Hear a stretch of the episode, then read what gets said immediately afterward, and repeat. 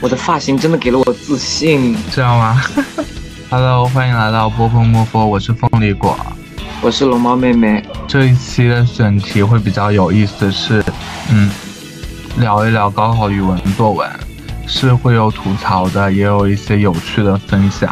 然后我们各自提前准备了一些觉得自己就是觉得有意思的一些作文以及范文，然后会分分享一下。我我先讲下我找的吧。呃，首先，呃，因为我们两个都是同一年参加高考的，都是浙江的，所以我们，嗯，所以优先就是先找的浙江。我从一七年到二零二三年这几年的浙江卷我都有看。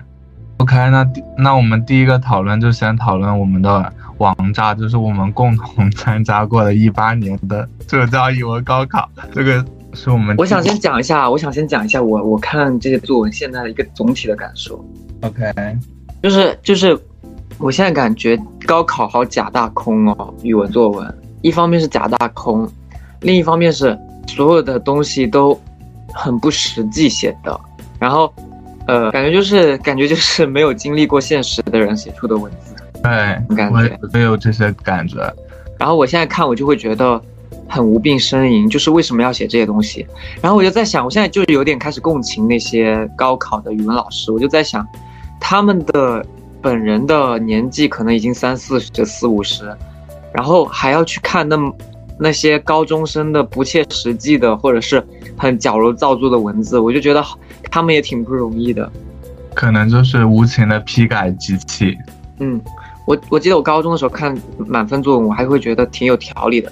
但我现在看，我就觉得完全不能接受。其实一直以来，中学、小学开始吧，语文就不是，尤其语文作文就就是我的一个弱项，我就不会写。无论是记叙文还是议论文，我都不可以。我就是我理解不了他想要我们的东西是什么，然后我也感受不到乐趣。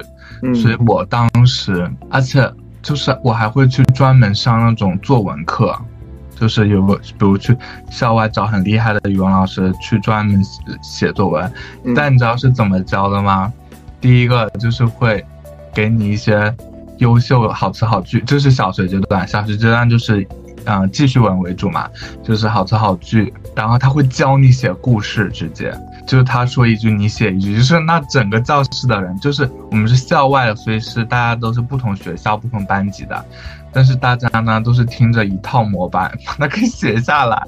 我现在回想觉得很荒谬。你而且你一个故事，你可以每一次写作里都可以套进去。这是小学阶段，然后中学中学是议论文对吧？我不太记得，就初中，反正初高中文吧。OK，那就直接讲高中嘛。高中就是主要都是议论文为主，但是呢，我也说不出什么观点，就是。然后这这个主要收集素材的阶段就是看一些杂志，就是不是偏娱乐性的，就是可能一些，呃，时事热点或者文学性的一些杂志，然后你会去摘抄，然后但是呢，我又不会去背，然后我也背不下来，就是我不理解的东西我是背不下来的，这是我一直从语文就是从小到大背课文就是我最痛苦的事情。因为我有很多真的是超出我的理解范围的，我就真的很难背，对我来说。然后我想，哦，我就想啊，就是小学那种非要一定要背课文，我就会偷偷，然后要家长抽背嘛，然后我就会在我房间的墙壁上写一些关键词，然后我爸就背对着那个词，然后我就偷偷看那个小抄在背。OK，回来，然后高中的议论文，我觉得我也写的很痛苦。就是每次就那么几句，然后就是，所以就是拿了一个正常的分数，每次都是。首先我背书也不行，我我我小学、中考、高考都没有把我该背的科目背下来。就是我好像高考的有一句古诗词，我都不确定我写的对不对。我也是，古诗是我最头疼的，我到现在也不知道我写的对不对。然后，然后我我讲一下，我我感觉可能是我们那边教学的问题，还是怎么样。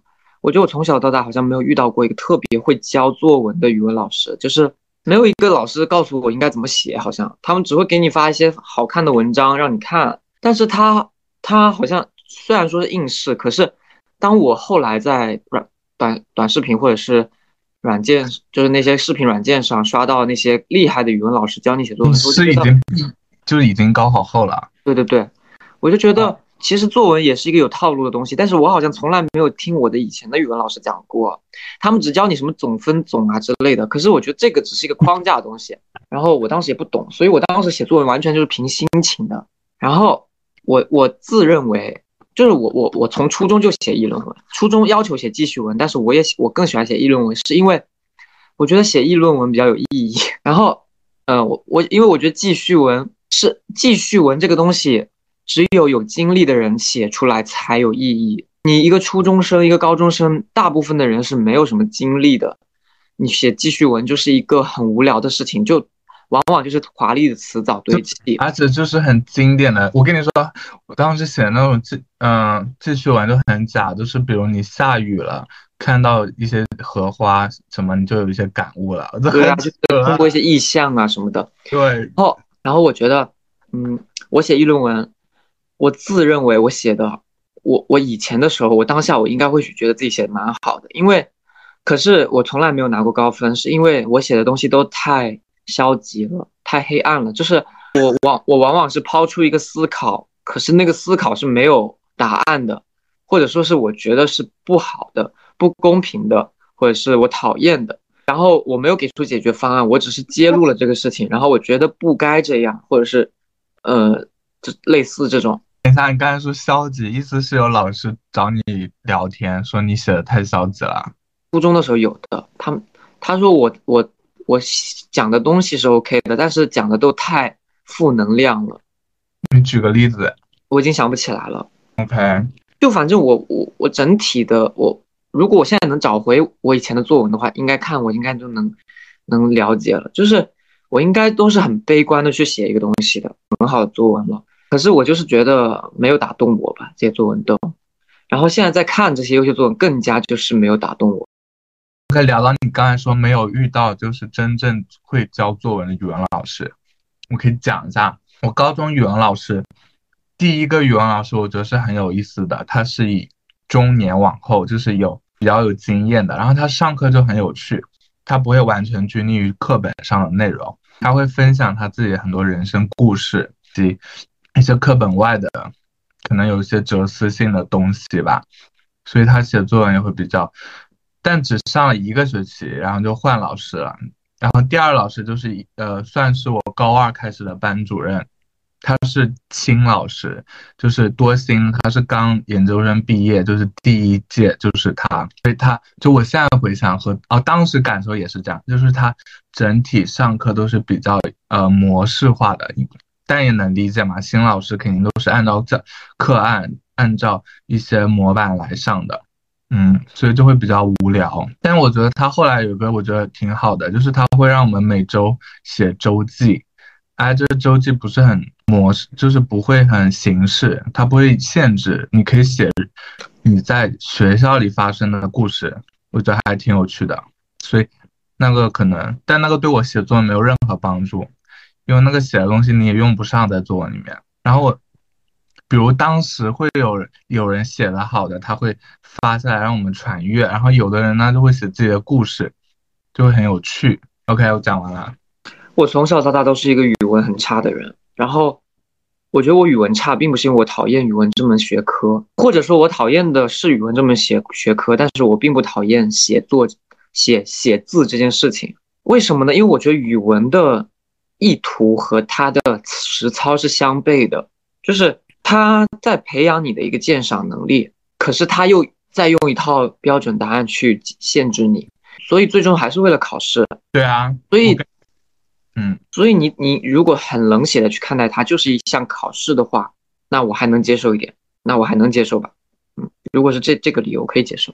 我跟你感受一模一样，我也不讨厌语文，我只是一直 get 不到语文考试的答题秘诀。是的，然后。所以就你会你会考试应试的时候，你会觉得自己像个机器，就是是按照你觉得一些可能可以得分的点就全部写上去，嗯，就很神奇。对啊，就不知道或就是反问语文这门课给我收获了什么？我真的只能说很多字的读音我读对了，其他的没有，其他的我不知道我收获了什么。在语文这门学科上。OK，那我们进入今天的正题。第一篇就是我们的今天王炸，我们二零一八年的浙江语文高考题。真的要大骂这个高考作文真的文。首先，当年当年我肯定没有特别多吐槽，可能是因为见多了这种无病呻吟的题目，只是觉得很难写。那现在回想，就是想大骂的程度。我先读一下，啊，我完全没有，我们平时练习根本就没有写过这样的文章。我不记得了。但我先读一下，就是不知道。等一下，我先大吐槽这个题目。对啊，所以我我得先读一下这个题目，你你再吐槽，这样大家有代入感。好，张震啊，读一下：浙江大地历史上孕育过务实、知行合一、经世致用等思想，今天又形成了干在实处、走在前列、勇立潮头的浙江精神。在与时俱进的浙江文化的滋养下，代代浙江人书写了一个又一个的浙江故事，创造了一个又一个浙江传奇。作为浙江学子，站在人生新起点，你有怎样的思体验和思考？结合以上材料写一篇文章。现在听到这个题目，还是觉得是谁出的这个题目？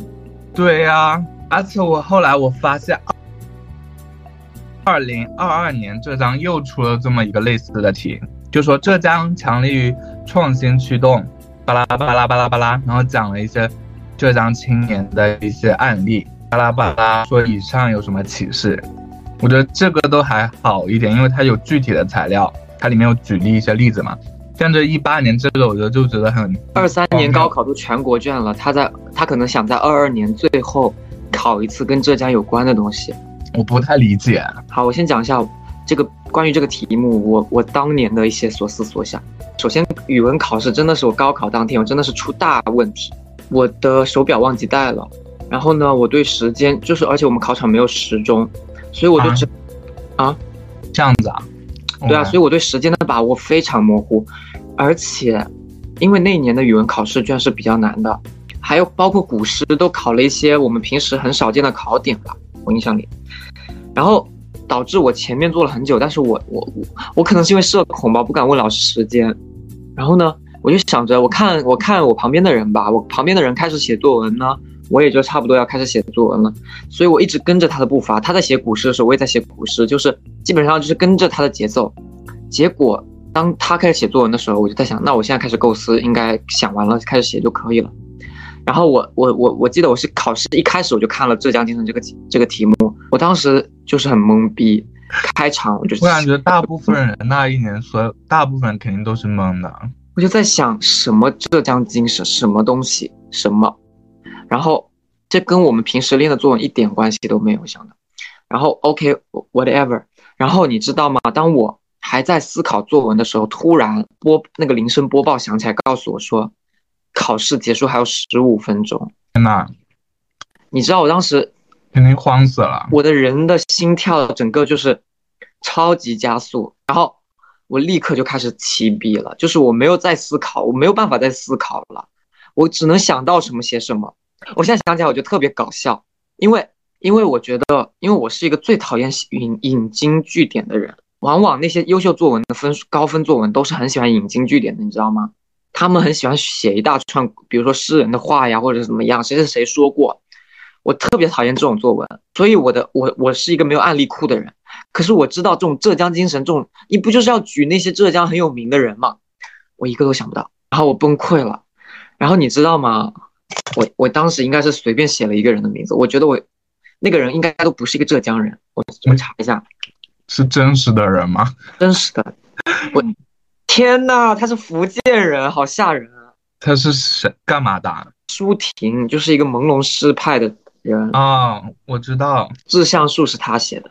天呐，好搞笑啊！我说他是浙江人，我还说要学习他浙江精神，哎，好搞笑啊！不是，但舒婷跟浙江精神有什么关系？我忘记了，我我我当下只能想到他了，你懂吗就是？瞎编的，反正就是硬。对啊，就就乱，而且那个字写字的速度都飞起来，整个我这辈子写过最丑的字就在我的高考语文作文试卷上了。然后，然后我跟你讲，我考完之后出来，你知道吗？超级搞笑，有一个女的，她就她就破口大骂，他说我们学校的，他说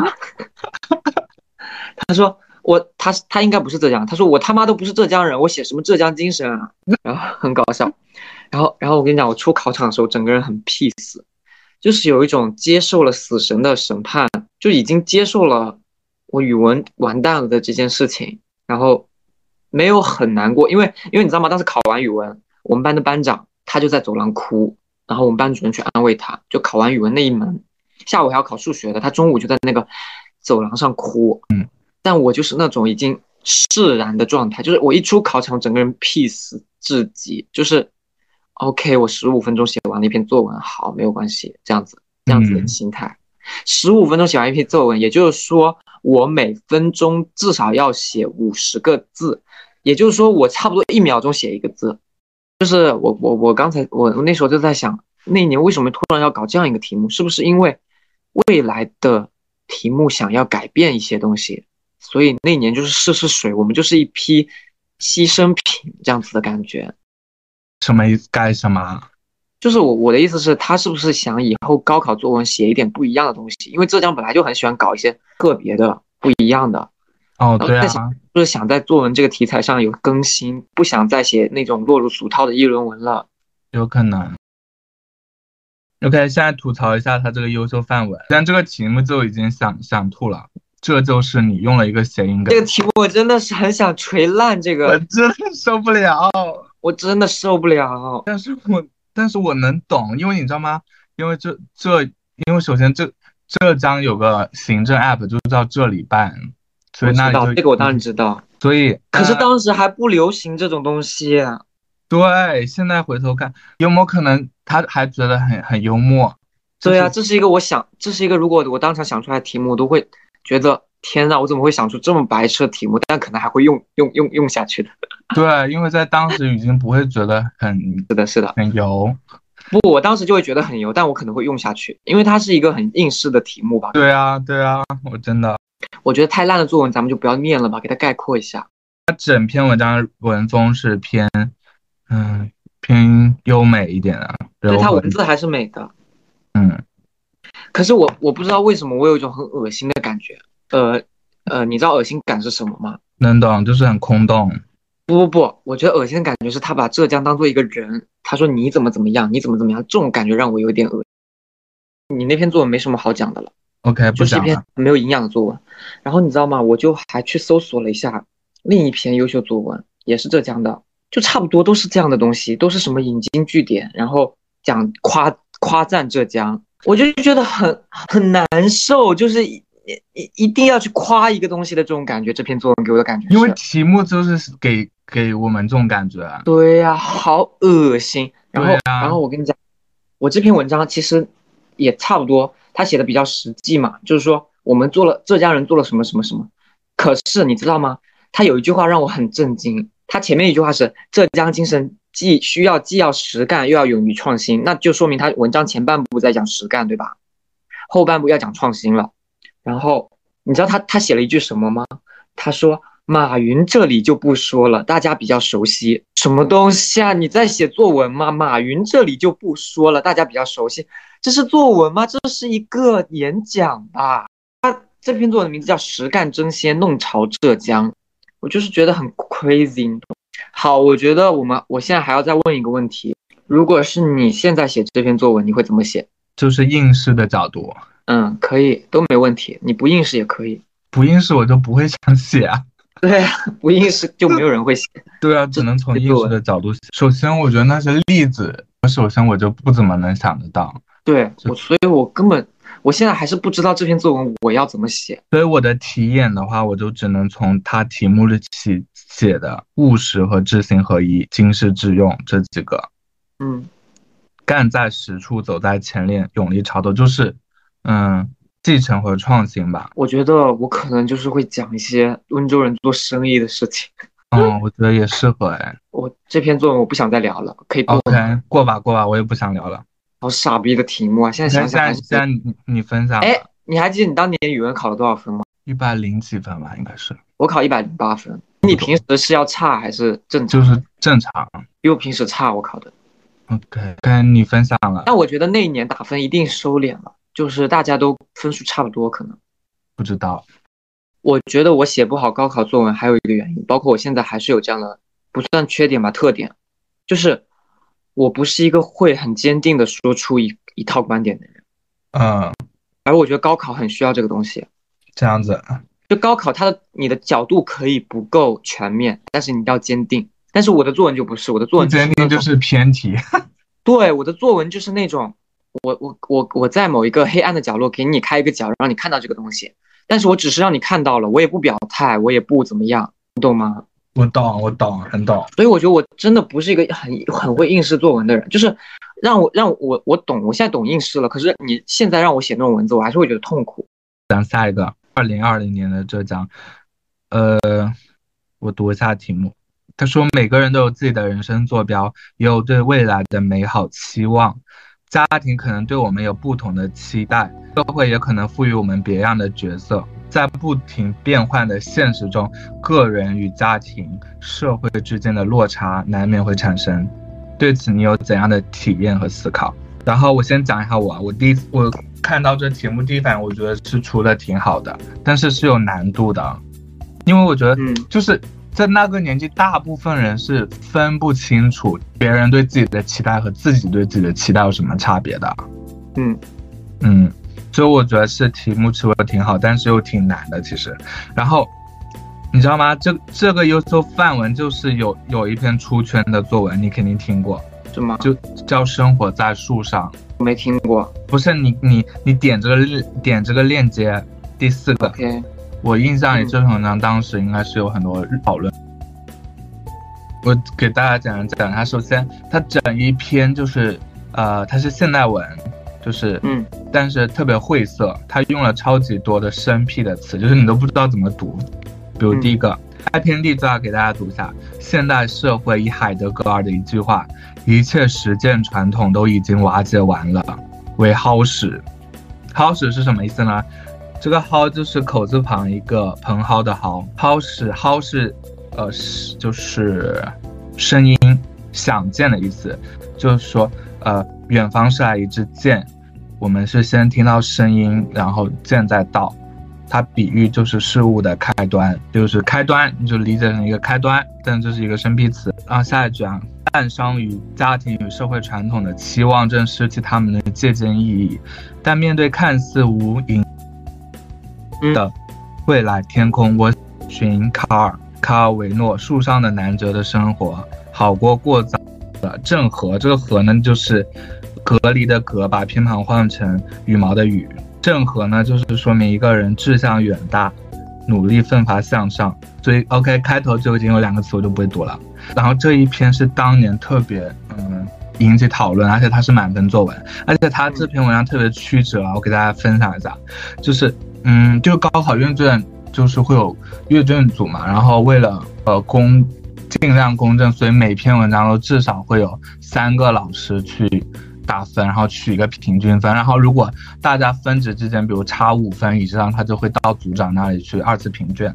所以这一篇文章第一个阅卷老师只给了三十九分，满分是六十嘛，然后后面两位老师给了五十五分，那这个文章那这样分差过大，他就会到阅卷组长那里，然后最后组长他们认真审，就给了满分这篇文章。嗯，这篇文章如果真的是三分钟看完，真的什么都看没看到。对呀，然后这个评语我觉得很有意思，第一个。给满分是基于这篇文章恰如其分的分数，也是展现浙江高三学生的作文水平。就是啊，写成这样需要积累大量的书籍，然后文字如此学术化，也不是一般高中生可以做到。当然，其中的晦涩也不希望同学们模仿。嗯，所以我就有认真读完，就是可以感觉到它不是很空洞、很生硬的去引用，是有紧紧扣题的。然后我去就开头生活在树上。他讲了泰德格尔是一本书，然后我就去搜了，是嗯，意大利作家海德格尔的一本书，叫《树上的男爵》，是一本超现实主义的，就是大概是讲现代人，就是嗯，工业革命后在现代人社会迷失自我、完整性丧失和焦虑迷茫的生存困境。我觉得我简单看一下，觉得还挺有意思的。哎，你觉得这个人是一个什么样的人？先讲这个文章，先讲完。树上的男爵，就这个作文，我觉得我刚才看了梗概，我觉得是我会想读的。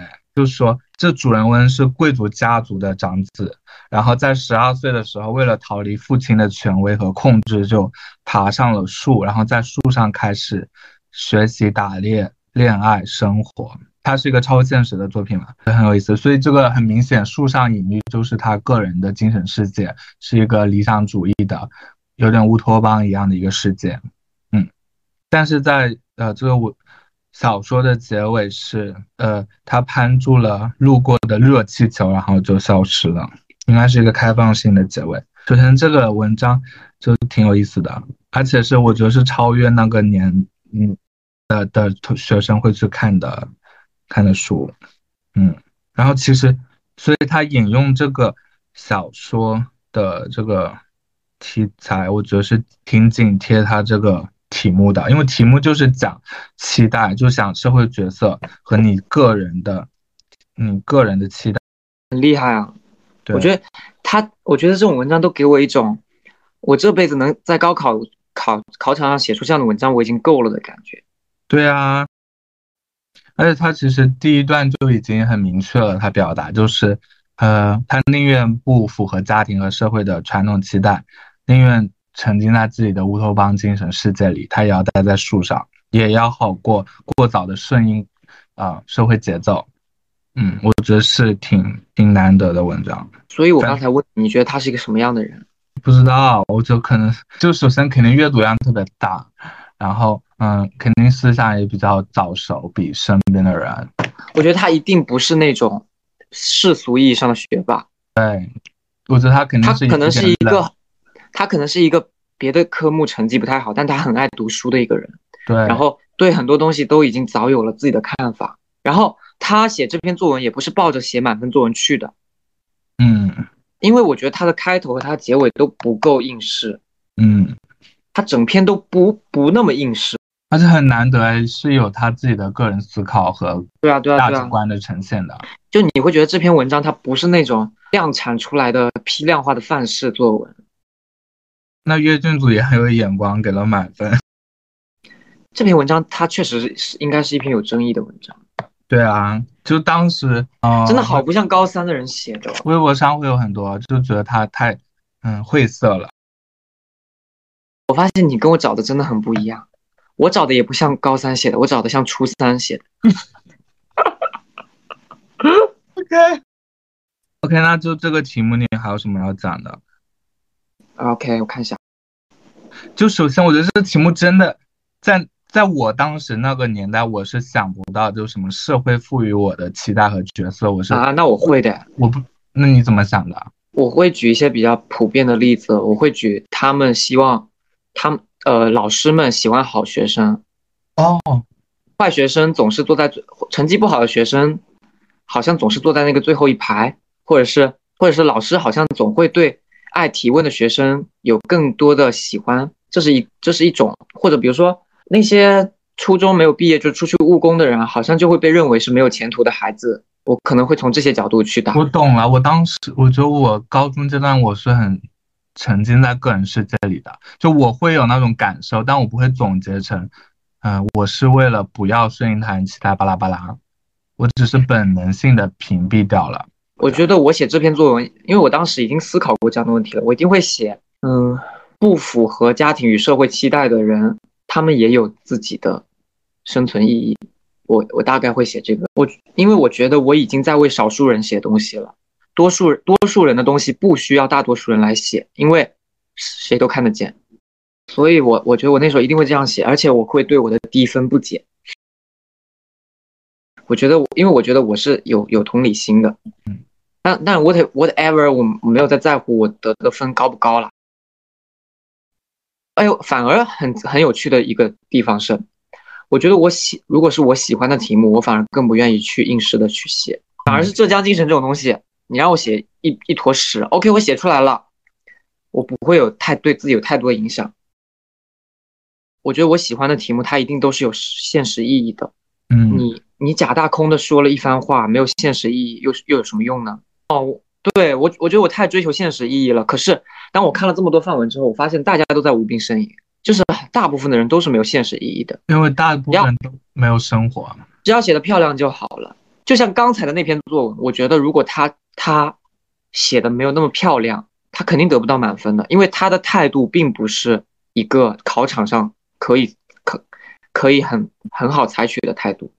嗯，对的。对，所以他们不在乎现实意义。但另一个点就是，高中阶段我们的应试环境就是没有现实，大家接触不到现实。是的。是的，所以，我我我更加就是觉得写写这些作文没有意义。你的思考又又必须得积极，你的作文又不追求现实意义，那你这篇写出来是为了什么？我觉得他们的态度很模糊，他们还是希望你有思考，可是他们希望你有思考，他们又希望你写出那种合家欢的作文。对的，对的，这这不就像春晚小品吗？对对对，哎哎，一针见血，哎，很不错。那那我觉得我我现在不后悔了，因为我觉得我现在看我以前作文可能会是虽然可能会觉得很傻逼，一一看就会觉得是低分作文，但我觉得我一定是有思考在的，我我没有轻易的对待任何一个题目。嗯，很厉害。那那比如语文老师会找你谈话吗？不会，高中就没有了。OK，他只是单纯不给你高分。嗯，我跟你讲，我觉得我高中做过一件很傻逼的事情，就是。我高考那天考完语文考试，呃，去考语文考试的时候，我给我的语文老师递了一张卡片。这是什么？我们的语文老师，高三语文老师是一个比较，我觉得我从教学上来讲，你不能说他是一个好老师，因为他上课喜欢讲故事，讲他自己的故事，不管是讲他自己故事还是外面的事事情，他不上他他就他可能上课一节课四十分钟，有半个小时在讲故事，就是。讲讲题目，有时候题目讲着讲着就讲故事去了，然后一节课就讲了一道题这样子。你知道吗？这种是老中老年语文老师很常见的。可是我跟你讲，他不是那种讲故事，他是，我觉得他是一个是浪漫主义的，嗯，你懂吧？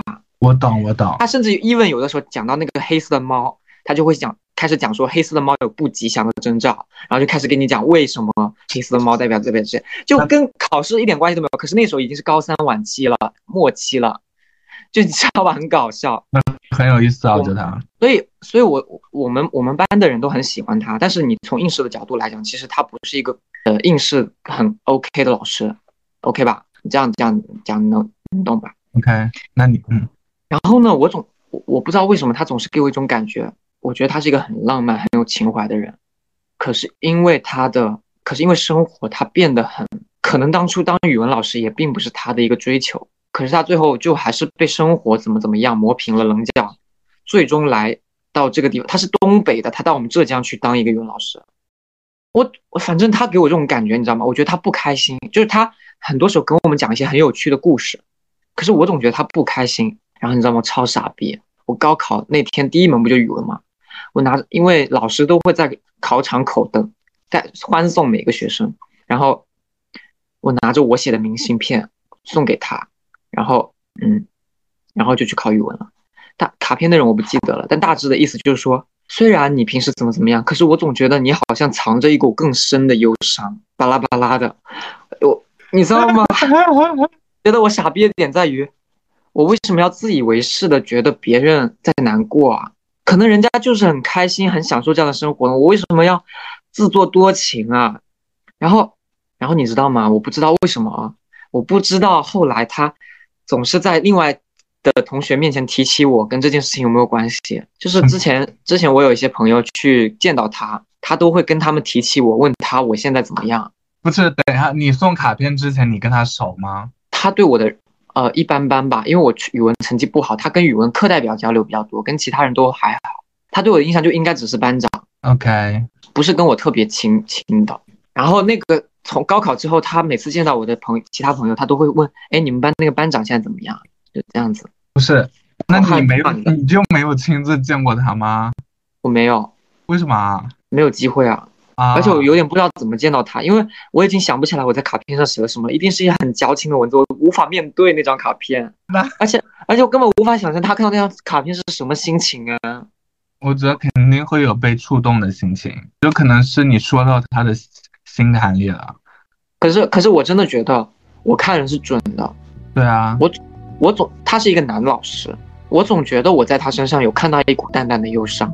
我都能想象他肯定跟其他语文老师并不是很熟。对他跟好像人际交往也不是说跟别的老师关系特别好，就给我的感觉是。而且我总觉得他明明活活了可能快四十岁了吧，可是他好像身上有不合群的部分被我看到的感觉，就是他好像跟这个世界也有不能相容的部分。我跟你讲完了，这这就是一个小插曲而已，就是一个我自作多情的一个，我觉得自我感动的一个。我觉得不是自我感动啊，我觉得是挺好的。OK，而且我只给我只给他一个人写了卡片，其他老师都没写。而且你不觉得他在班上讲故事，其实也是他在这个体制内。应试教育下的一个喘气吗？嗯，可以。可能他接触，但是我们班当时有人不喜欢他，就是因为他讲太多课外的东西了。他可能是在这个环境下接触到的学生是少数，可以觉得给他希望和光明的。我在他眼里应该还蛮特别的，因为我高三后期不是又开始留长头发嘛，他每次都问：“哎，你们班那个班长现在还是长头发吗？” 好关注你啊，其实好几次了。那为什么你就？正常不是应该你去找他聊天，然后发展出？我没有他的微信哎。不是，我说在学校的时候。首先他是另外一个班的班主任。OK。然后其次，当时也已经是高三了，我没有那么多，我自己的情绪都烂的要死，我真的没有心情去管管跟别人有那么多的情绪上的。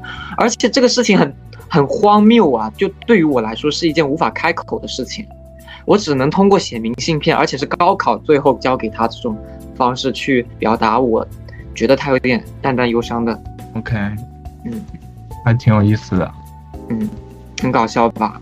我觉得如果未来他有机会，如果我未来我跟他有有机会见面的话，我一定会问他这件事情的。不是很暖心吗？我会问他，他当时看到那张卡片是什么心情？到底我说的是什么？我是不是在乱说？那你放假回去看他不就行了吗？也可以啊。对啊，我觉得很暖心啊，真的。不然他也不会跟其他。可是一个四十岁的中年男老师需要这样的暖心吗？你不是讲了吗？他跟生活格格不入，跟身边的人都。可是那可能只是我的感觉啊，有可能那那是他自己认为舒服的状态，或者说有一部分有一部分是那样。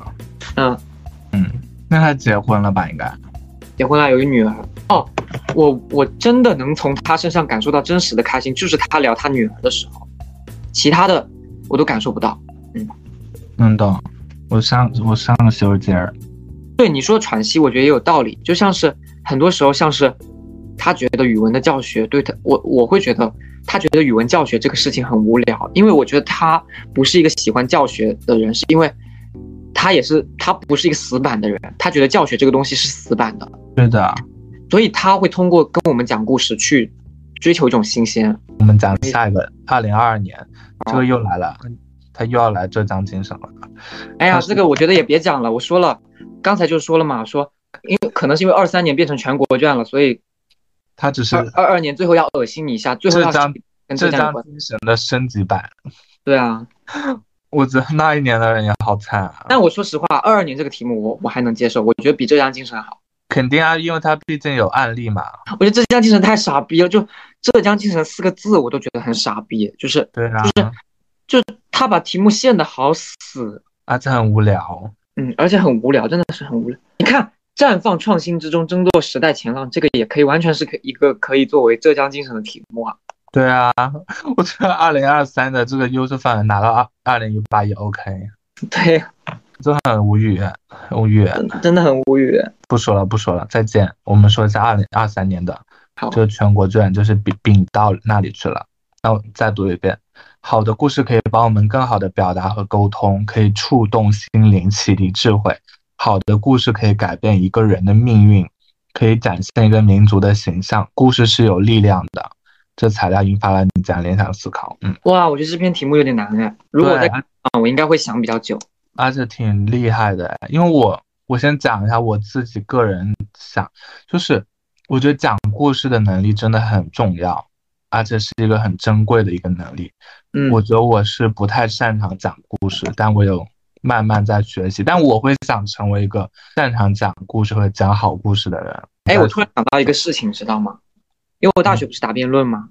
我突然觉得，如果我拿着答辩论的心情去去写高考作文，我可能能够写好高考作文。哦，能懂。因为因为我现在想起来，我一些以前的写过的稿子，我发现很适合拿来写高考作文。嗯因为因为我在辩论的时候，我就不会有那种很很强烈的，就是我刚才所说的什么，就是为少数人发声的这种概概念也会少掉。我就只是觉得我我在这个持方，我要为这个持方角找一个角度。如果这样去理解这样的一个事情，好像就好像淡化了这个事情了。第一篇范文是它题目也挺厉害的，第一个字我也不会读，我看一下，韩庚的根下面一个宝贝的贝，我不知道怎么怎么念啊？对根吗？序华夏篇章。共书人类光芒。但这个他写的这，可是这也是一篇我讨厌的优秀范文。对，就是言之无物，我觉得嗯，巴拉巴拉，就是看完通篇，我不知道他想讲什么。再见。而且我说实话，这篇作文给我的感受是，他的故事跟我理解的故事不是一个故事。对啊，他是太大了，对，我觉得这种宏大叙事是要警惕的。嗯，你有没有发现，其实我们的应试教育或者说我们的基础教育，其实特别的宣扬宏大叙事。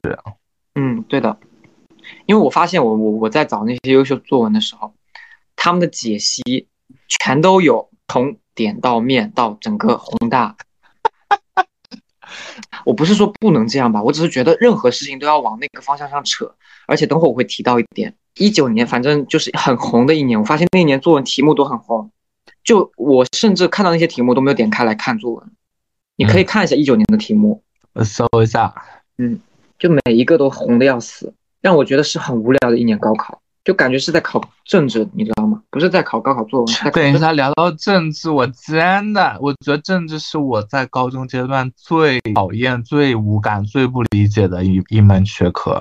就是我政治哦，应该是从初中开始，我政治就超烂，就是我完全理解不了那些东西。OK，一九年我们读 C 啊，上海卷叫中国味，全国一卷热爱劳动从我做起，全国二科学强国，全国三是毕业前最后一课，北京卷是文明的韧性。有两个题目，第二是二零一九的色彩，我总感觉大家写的都是红色，你信不信？对啊，很红啊。哦，他写了一九年啊，隆重纪念五四周年、一百周年，共和国七十华诞，在这个特殊年份，你会赋予哪一种色彩？我觉得绝对是红色。对啊，OK，第一篇确实是红色，优秀范文。所以算了，不要再讲二零一九了。OK，再见。OK，我讲 OK，我已经讲了好几个，虽然我后面还有，但是现在你讲吧。我要，我必须要先给你分享这一篇，我真的是看到之后，整个人就是要气死。这篇作文，这篇作文真的被选为优秀作文，我真的是很难相信。它是二二年北京高考的题目是一？个题目叫做在线。然后呢，我我给大家念一下在线的一个题干，就是网络时代、疫情时代，很多活动转向转转向线上，你一定有不少关于在线的经历、见闻和感受，请以在线为题目写一篇记叙文。OK，北京是有写记叙文的。好，然后当我看到这一篇的时候，我觉并且它是优秀范文的时候，真的很震惊，因为我觉得这篇作文完全就是初中生或者是小学生在写，然后然后甚至这篇文章表达的情绪，我都觉得我妈呀！我觉得这是初中作文吧？所以，所以，所以我当当，所以我跟你讲，我前面看到那些政治正确的作文，我已经我已经都无感了，因为我觉得那就是机器写出来的。我看到这篇作文的时候，必须，虽然说吧，它很让我吐槽，但是它确实也跟别的优秀作文不一样。甚至我觉得他在初中中考他都拿不了满分。我真的必须得把这篇作文念给大家听。OK，你这篇作文是是我需要念出来的。它题目是啥？你这没有在线题目就叫在线。哦，首先，我是觉得疫情期间确实是很无聊，但是能分享的点应该还是多的，就是因为它无聊，所以它更能够打中人的心。疫情期间可以发分享东西，这个人真的是，到底是谁评评的优秀作文啊？也有可能你那个不是真的优秀作文，是他随便找来的。而且我很愤怒的一点是，如果这样子就能够在北京是优秀作文的话，北京的高考真的是不能不不能苟同。我而且哦哦哦哦，我跟你我跟你讲，我发现了，北京和上海确实是跟其他省的高考作文还是有有鲜明的不一样的。看一下，好，我现在给大家念这篇作文，真的是，呃，那是学校因为疫情而转为线上的第二周，有过第一周的经历。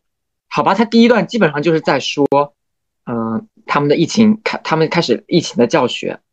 然后第二段呢，那天早上我实在困极了，看了一眼课表，发现第一节是语文课。进入在线课堂后，我没有认真听讲，而是把麦克风调到很小，回到床上睡觉了。然后第三段他就描写了一下自己的心理，觉得说，啊、我这样子是逃一次，应该就不会被老师发现吧？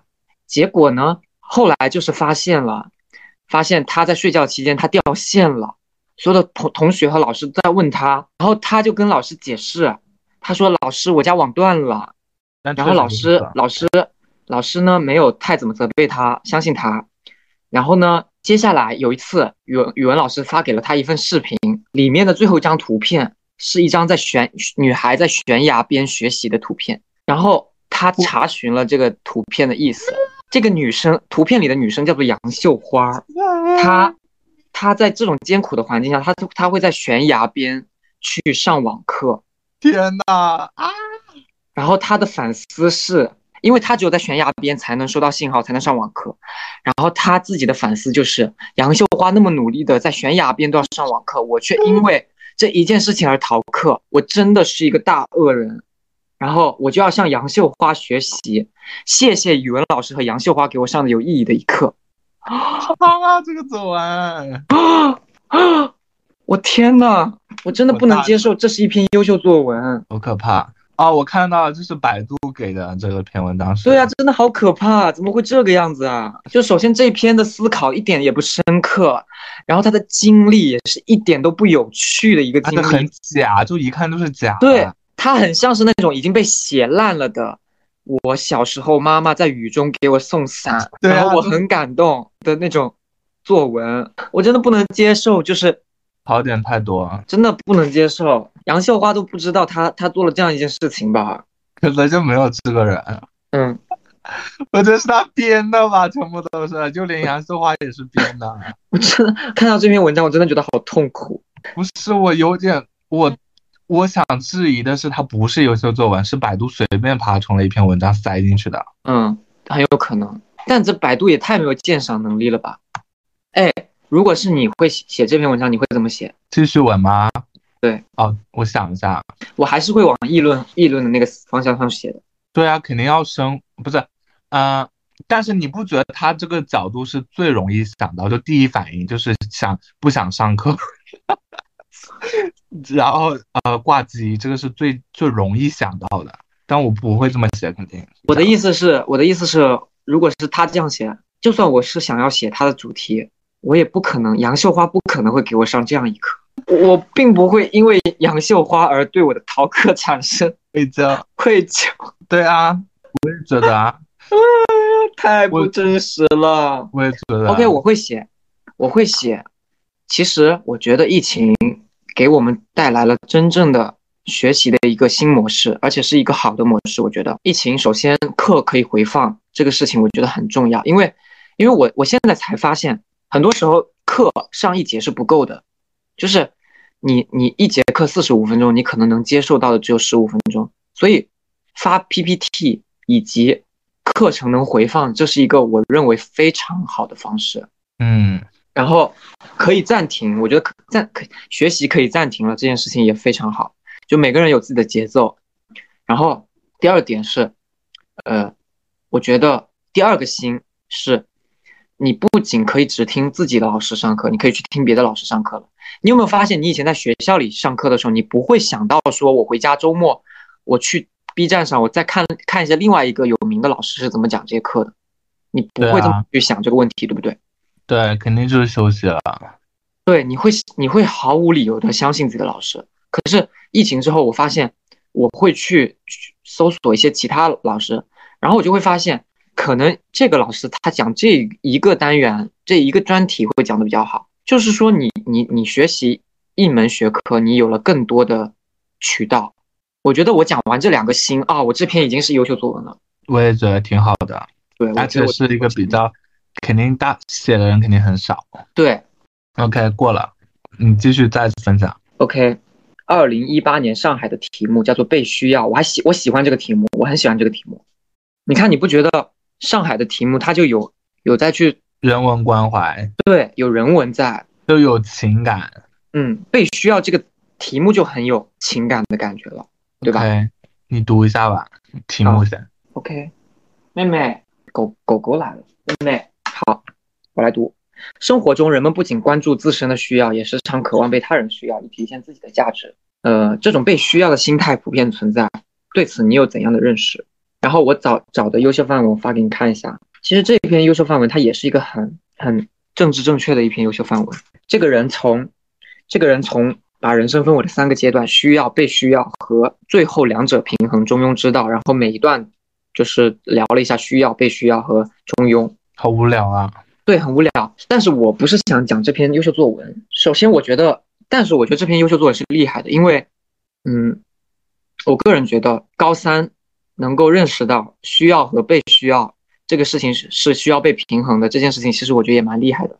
对的，对我我那个年纪肯定写不出。我觉得我也不行，我也不行，真的就是，虽然他写的很政治正确，可是我会觉得他他是有在思考这个问题的，就是我。是有辩证的，是的，是的，非二元论的，嗯。那对于我来说呢，我觉得他这个题目有，他这篇作文有偏题。为啥？因为我们我觉得他他就应该重点聊被需要这件事情，因为有的时候我觉得被需要和需要它不是两个对立的东西，所以他们之间需不需要平衡也是一个疑问，就是你可以很需要。然后你也可以很被需要，这是可以共同存在的。我觉得他们不对立。嗯，对啊。然后需要，我有的时候我觉得我们可以认为我们生来就会的技能，所以我们更加要去讨论被需要这件事情。嗯，那你会怎么写？也不怎么写，你怎么想？挺难写的，其实这篇作文被需要，因为，因为首先我觉得按照我当时那个，就是我当年肯，我觉得不不太会有被需要的这种需求。就想法，对，真的，我觉得我当时可能都，如果不是这个题目，可能都不会知道被需要这种概念，就是不会去想这个事情。对啊，但是如果是在考场上被需要的话，我一定会就会写，首先是被被朋友需要，然后是被家人需要，然后是被国家需要。好了，是一一整个政治正确，被被学校家庭需要，然后所以你要做一个上进的、努力学习的人，因为国家需要你。然后你要做一个体恤的、温柔的人，因为朋友需要你。然后你要做一个呃怎怎么怎么怎么怎么样的人，因为谁谁谁需要你，差不多就可以结束了这篇作文。嗯，但如果是现在我写的话，应该就会矫情很多了。我可能还会写一个被自己需要，就是自自爱的部分。对，我觉得高考是不支持写任何自爱的东西的。高考不支持你做自己，高考也不不允许你爱自己。对啊，爱自己，哎，好奇怪哦！我发现了一个非常奇怪的事情，所谓的找自己、做自己、爱自己，听起来好像是一个假大空的概念。可是我越是这几年，我越觉得这是一个很重要的概念。可是不是所有人都能够意识到的。对，可是大家在聊他们的时候，很多人我觉得他们都还只是很浅薄的停留在口号这件事情上。因为太多人告诉他们自己很重要了，可是他们根本不知道怎样才算自己，所以我现在有点反感那些一直喊口号的一些博主啊，或者怎么样的。嗯，就是这是一个心态上的变化。其实我觉得被需要还挺重要的。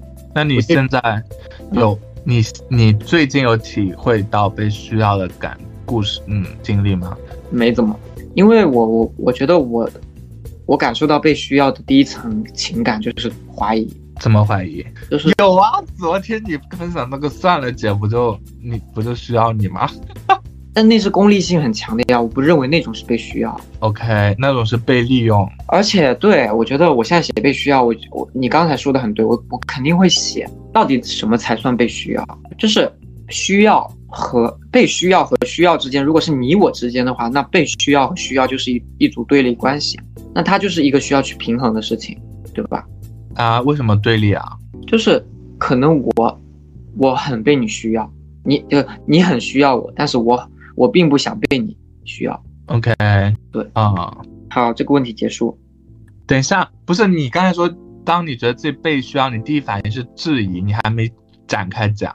因为我不觉得被需要了，不相信我被需要这件事情，不相信被需要的下一步推导就是去找一个理由，是什么理由？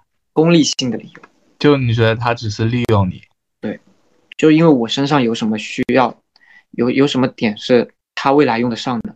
OK，那你觉得差别在哪里？真正的需要和利用？可能可能界限没有那么清晰。其实很多时候被需要往往就是功利，世界上不存在，可能世界上根本就不存在不不毫无功利的被需要。但是，呃，那你理想，你想象一下，你嗯能感受到被需要的时刻，有没有可能前提是首先你得有爱，你爱对方，要的要的，当然要对。吧？嗯，就是当你对他有爱的时候，嗯嗯，当然后又又有一个被需要，这个时候才成立，是不是？有一篇作文叫做《漠视惯性思维推断欺骗军心》，我真的很反感这个题目。什么欺骗军心啊？哪一年的幸存者偏差，呃，一八年全国二卷的幸存者偏差，？OK，你也有你也有找这个题目。这篇这篇作文我也没有什么想吐槽的，因为大家都太政治正确了，这些优秀范文。我只是想吐槽这个题目，叫做“漠视惯性思维，欺骗军心，欺骗军心，欺骗军心”。我，你懂我的意思吗？你懂我的点吗？天呐，什么题目啊？对呀、他这军是谁啊？我不知道啊。不是，等一下，我得你得先我我读吧，我读一下题目先，不然大家不懂。就是我觉得这个东西也很经典。其实幸存者偏差没什么好好好念的呀，大家都知道。但是他有举案例嘛，虽然是大家都知道的一个案例，就是二战时期，为了加强对战机的防护，英美军方就调查了幸存飞机上的弹痕分布，然后决定哪里多加痕哪里。但是统计学家就觉得应该注意但很少的部分，因为这些受到重创的战机很难有机会返航，而这些数据被忽略了。OK，、所以他这边我我为什么找这一篇作文呢？就是我其实是想讲一个现象，就是应试的时候出现的一个现象。我不知道，我我记得我们之前聊过，好像你以前写作文也喜欢写题记，对不对？啊初中啊那时候初中我也爱写，初中我也爱写高中不写了已经。然后，然后你有没有感觉，就是像那个这就是你也一样，就是我们喜欢在题目上搞一些装神弄鬼、有的没的东西。这是应试里面我们学，好像好像老师也没有特意去教你题目要装神弄鬼，可是你就会但是讲一个好的题目就是好，对，可是你就好像会自己故弄玄虚的取一个自认为好屌的题目。这不就跟现在自媒体标题党一样吗？我跟你讲，这就是你，我还能接受一点。但这个题目，我真的是觉就觉得它长篇跟军心没有什么关系，它这个欺骗军心，完全感觉就是一个噱噱头。我也只我我就是觉得应试教育让让大家变得很很很很假白。对啊，我现在能理解为什么生活中有这么多假的人了。而且你不觉得很搞笑吗？高考作文让你写，高考作文写了一篇不要让惯性思维怎么怎么样，我觉得好讽刺哎。对啊，全是惯性思维，全你是套路。你写的这一篇作文就他妈是一个惯性思维，你告诉我说不要因为惯性思维怎么样，荒唐，我觉得好荒唐，我觉得好搞想那个梗，不要断章取义。OK，我觉得我，我觉得我的，我真的就是我对高考作文真的是只有吐槽。好，下一篇了啊，我对这个的题目的吐槽已经讲完了，我只是想引出一种思考，就是感觉语文高考就是一件又当又立的事情，他又希望你有创新，但是他又让你惯性思维，是一种，我觉得，我觉得我们就简单一点，我们就让他套路化好，还算了。哎，你刚才讲的又当又立，你不觉得很的父权制吗？就是，就有点像是，比如对女性要她们嗯有展现性感，但是又不能太过性感，嗯嗯嗯，然后有要有独立，又不能太过独立，嗯对对对。要有自主性，但又不能太有自主性。但我觉得这种暧昧态度让我讨厌的地方是什么呢？就是你你你当然可以为了怎么怎么样怎么怎么样就，因为我觉得应试是一个最便于管理的方式，可能，因为当你真的呃太让大家自由发挥的时候，可能这个评判标准就比较难定了。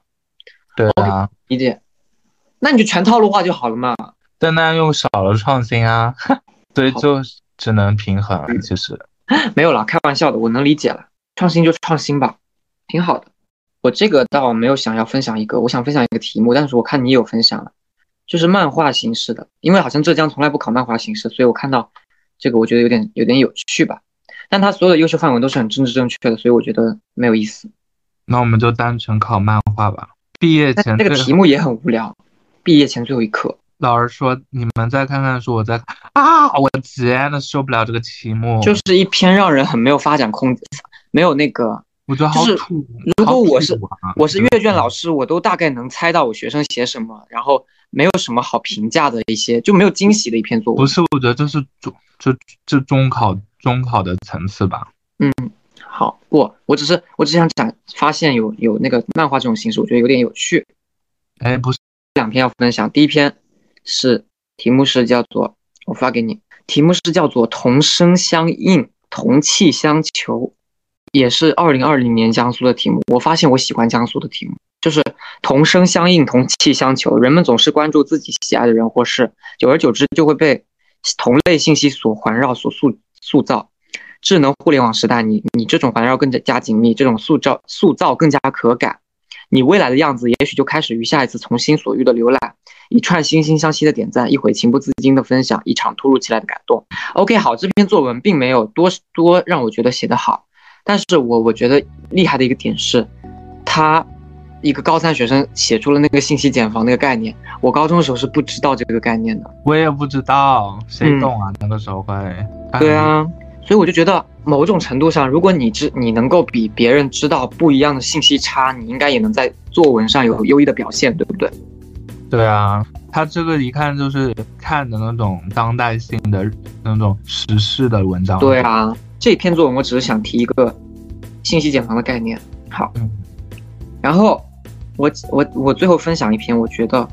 是一九年的江苏，一九年所有的省都在很红的题目下，江苏并没有。我喜欢江苏，江苏的题目叫做“物各有性，共存相生”，然后百百什么，百味分成，物各有性，水至水至淡，盐得味，水加水还是水，盐加盐还是盐，酸甜苦辣咸五味调和，共存相生，百味分成，物如此，事如此，人亦然。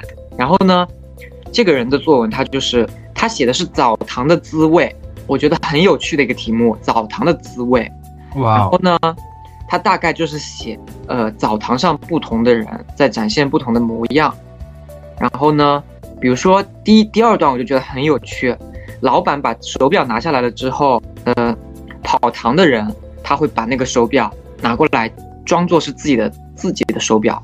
然后他就能够在这种行为当中体验到一点点酸溜溜、甜滋滋的感觉。哇，我觉得好有生活气息的一篇作文啊！没有关他，对，就是一篇让我觉得他是有生活的一个人，并且他是能够，就你知道吗？这是我喜欢的那种记叙文，是淡淡的，他的那种东西都藏在生活里，他的思考，他不是那种谈天说地，他是在这种他的生活的观察以及思考中得出的那种。味道，然后，并且题标题还是澡堂的滋味，我就觉得这个人很有趣。对啊，他整篇也是，然后是他说跑堂是苦啊，然后老老师怎么怎么样啊，澡堂，然后澡堂，澡堂因为这些人而变得有不同的滋味，我就觉得好有趣。因为澡堂它本来应该是一种视觉上的感觉，可是结果变成了最终变成了一种味觉。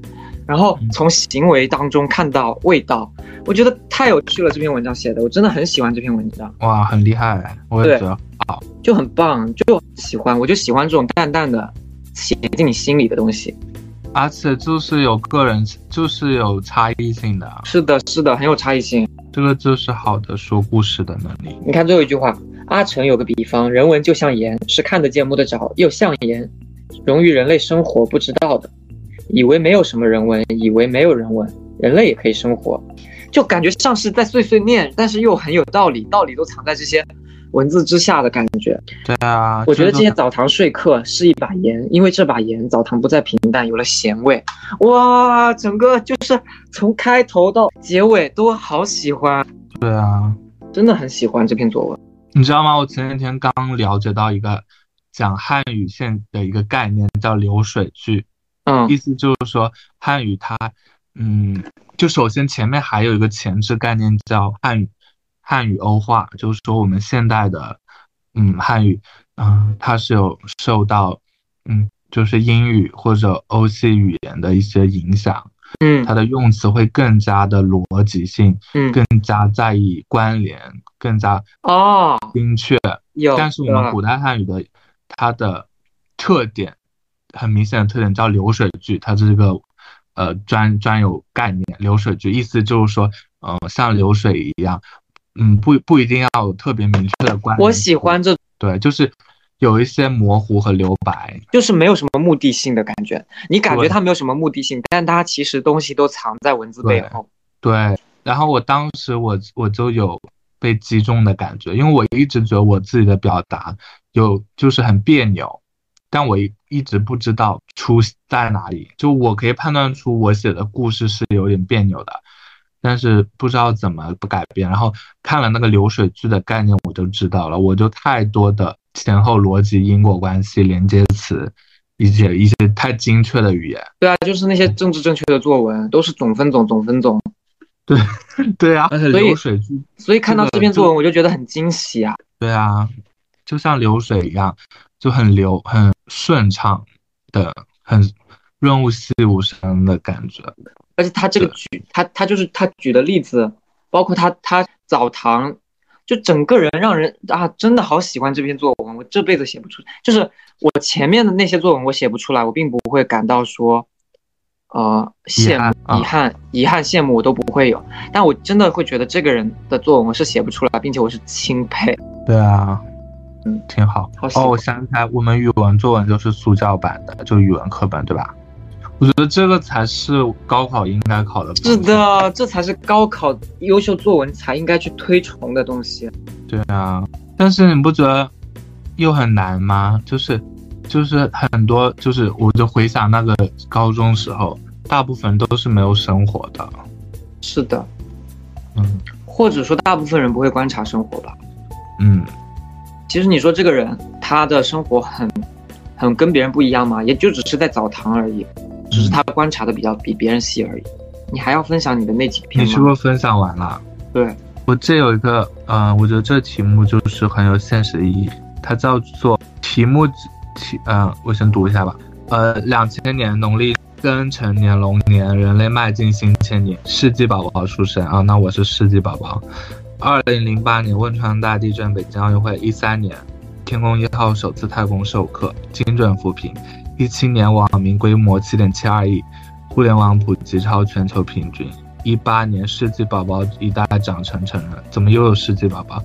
二零二零年，全面建成小康。二零三五年基本实现社会主义现代化，一代人有一代人的际遇，巴拉巴拉这不讲了，就直接讲以上材料研发研发了你什么样的联想，然后写一篇文章，想就时光机，在二就是给二零三五年的十八岁的人阅读，你会写什么？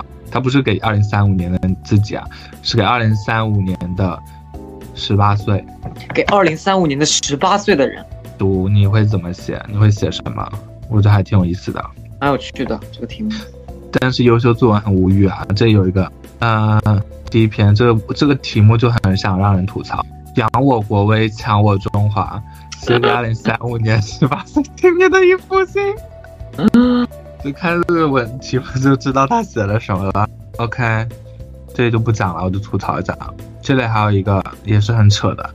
一八十哦，他是十八年，因为他的视角是零零年到十八年是零零二零两千年到二零一八年是十八年的跨度，二零一八年到二零三五年又是一个十八年的跨度，他题目就叫十八年与中国的一同成长。我真的是吐槽，中国需要你来成长我真的想说，十八岁的人真的会谁想听到他们讲这些？对呀，一点都不实实际，我就很无语，我不理解。再见，这题目就够吐槽了。还有一个也是优秀反，我与中国并肩而行。再见，这到底是在考政治还是在考高作文？哎，不懂。我是觉得你可以考了，那你在政治里考吗？对呀，而且而且我说实话，我觉得你什么时代就应该写什么样的作文。嗯，就是比如说那个时候是。呃，梁启超写的那个什么《中国少年说》吗？是是这个吗？说，你你不觉得就很像现在要写的这些作文吗？就是我会觉得很多东西它是有时代意义的，它在那个时代才会动动员这些人。然后我觉得这个时代缺的是思考，所以你你只有让他们，就是而且那个时候他们写这些文章是有亲身的体验，是的，是的。所以你，所以我觉得这些题目他都没有真实的在考虑现在的十八岁小孩他们在体验什么，他们需要什么，所以你让他们写就会写出很假大空的东西。对呀，这里还有一个又是讲中国梦的，我直接让它结尾。愿二零五零年的你像我一样，有足够底气向你的下一代说起你中国梦的实现，奉献青春的动人故事。嗯，我理解不了。再见。哎呀，我真的不喜欢红的题目呢。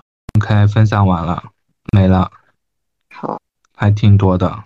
总结一下，我觉得我没有什，我没有，我没有什么想法。其实，因为我觉得这一切在应试当中发生很合理。但是对我来说，有意思的是，我之前没有这么比较细致、大规模的回顾高考作文，对，就是高考后就不会再想这件事，也不说实话这段时间看的优秀范文比我比我高中时期加起来都多。我也是，而且而且那时候的渠道也比较有限，你也接触不到，或者你眼光就局限于浙江省的。而且现在看优秀范文跟以前看优秀范文感觉确实是不一样。对啊今天还要再吐槽一下第八个嫌疑人。，OK 啊，这个也是我想吐槽，我昨天有想，但是我忘了讲。反正我们先讲，到时候再看着讲。太难看了这个电影。我也觉得，而且他就是，我现在越回想就觉得他越很不不是，我是觉得，我是觉得拍出这样一部电影很不负责任哎，对观众，对啊，就是孤注一掷。他虽然我认为是一张一个宣传片，但我觉得他的剪辑怎么样？对啊，它它是不会让我觉得他不负责任。可是我觉得第八个嫌疑人就给我一种很不负责任的感觉，我感觉被骗了，我就是有一种你是带着那个悬疑悬疑片的期待，他的名，他的他的标题就很给人悬疑感啊。第八号对呀、第八我真的无语了。诈骗，但是你知道吗？哪怕就是从一些生就是嗯社会派的角度，它也是个很烂的电影，就是不同悬疑。我能接受烂片这件事情，我不是不能在影院看烂片，但是我不能接受这种诈骗的感觉。能懂。我看《消失她》的时候也是觉得被诈骗。而且怎么会有一部电影完全是平铺直叙的呀？一一整个顺序的这样讲下来，然后没有一点点的转折，怎么样的？而且他人物内心也拍的不好，就是很直给，对，都是直给，都是直接平铺直叙，就是按顺序的，按顺序的讲完了这件事情。对，就比如大鹏，啊、那怎么样？大鹏就打电话哭啊，就就那个就镜头就一直拍，就全程拍到尾。然后你觉不觉得开头的那个镜头就很像是，呃，你你很像是你以前做作业，还是做一个什么东西，你按顺序完成了一件事情之后，哎，你觉得这样子是不是有点太无聊了呀？要不我给他加一点点小巧思吧，然后就把这个东西写到开头，对啊，这很进行了一个插叙的动作。完全没有任何作用。高考作文，高考作文就是这样子。是，哎，你以前有没有觉得，就是如果你很很顺序的记叙了一件事情，老师就会说你这样做写作文太平淡太无聊了，然后就在想，哎，我已经我整个故事大概的脉络我已经有了，那我要不要就是在开头先进先加一段题记，先加一段故弄玄虚的题记，或者是 先加一个怎么怎么样的？对啊，就是这样。天呐，这这都能联联系上这些主题。对，就是可以感受到他，我觉得他就是，嗯，一个是能力问题，第二个态度，我觉得也不是认真。我真的觉得是态度问题，因为如果你是一个正常导演，你怎么可能不知道观众看了这部电影会什么什么感觉啊？对啊，我我甚至认为他这一部电影都不能去讲说这是不是一个导演的喜好问题了，对，就是就是有一些导演他是在选择观众和选择自我之间，这些我能理解，可是这完全就是没有那个选择题，我觉得这部电影，理解不了。因为他并没有很鲜明的一个个人特电影特色。对呀、好点太多，就是很后悔看了这部影片。真的，OK，再见，我是凤梨果。你要说龙猫妹妹。OK，拜拜。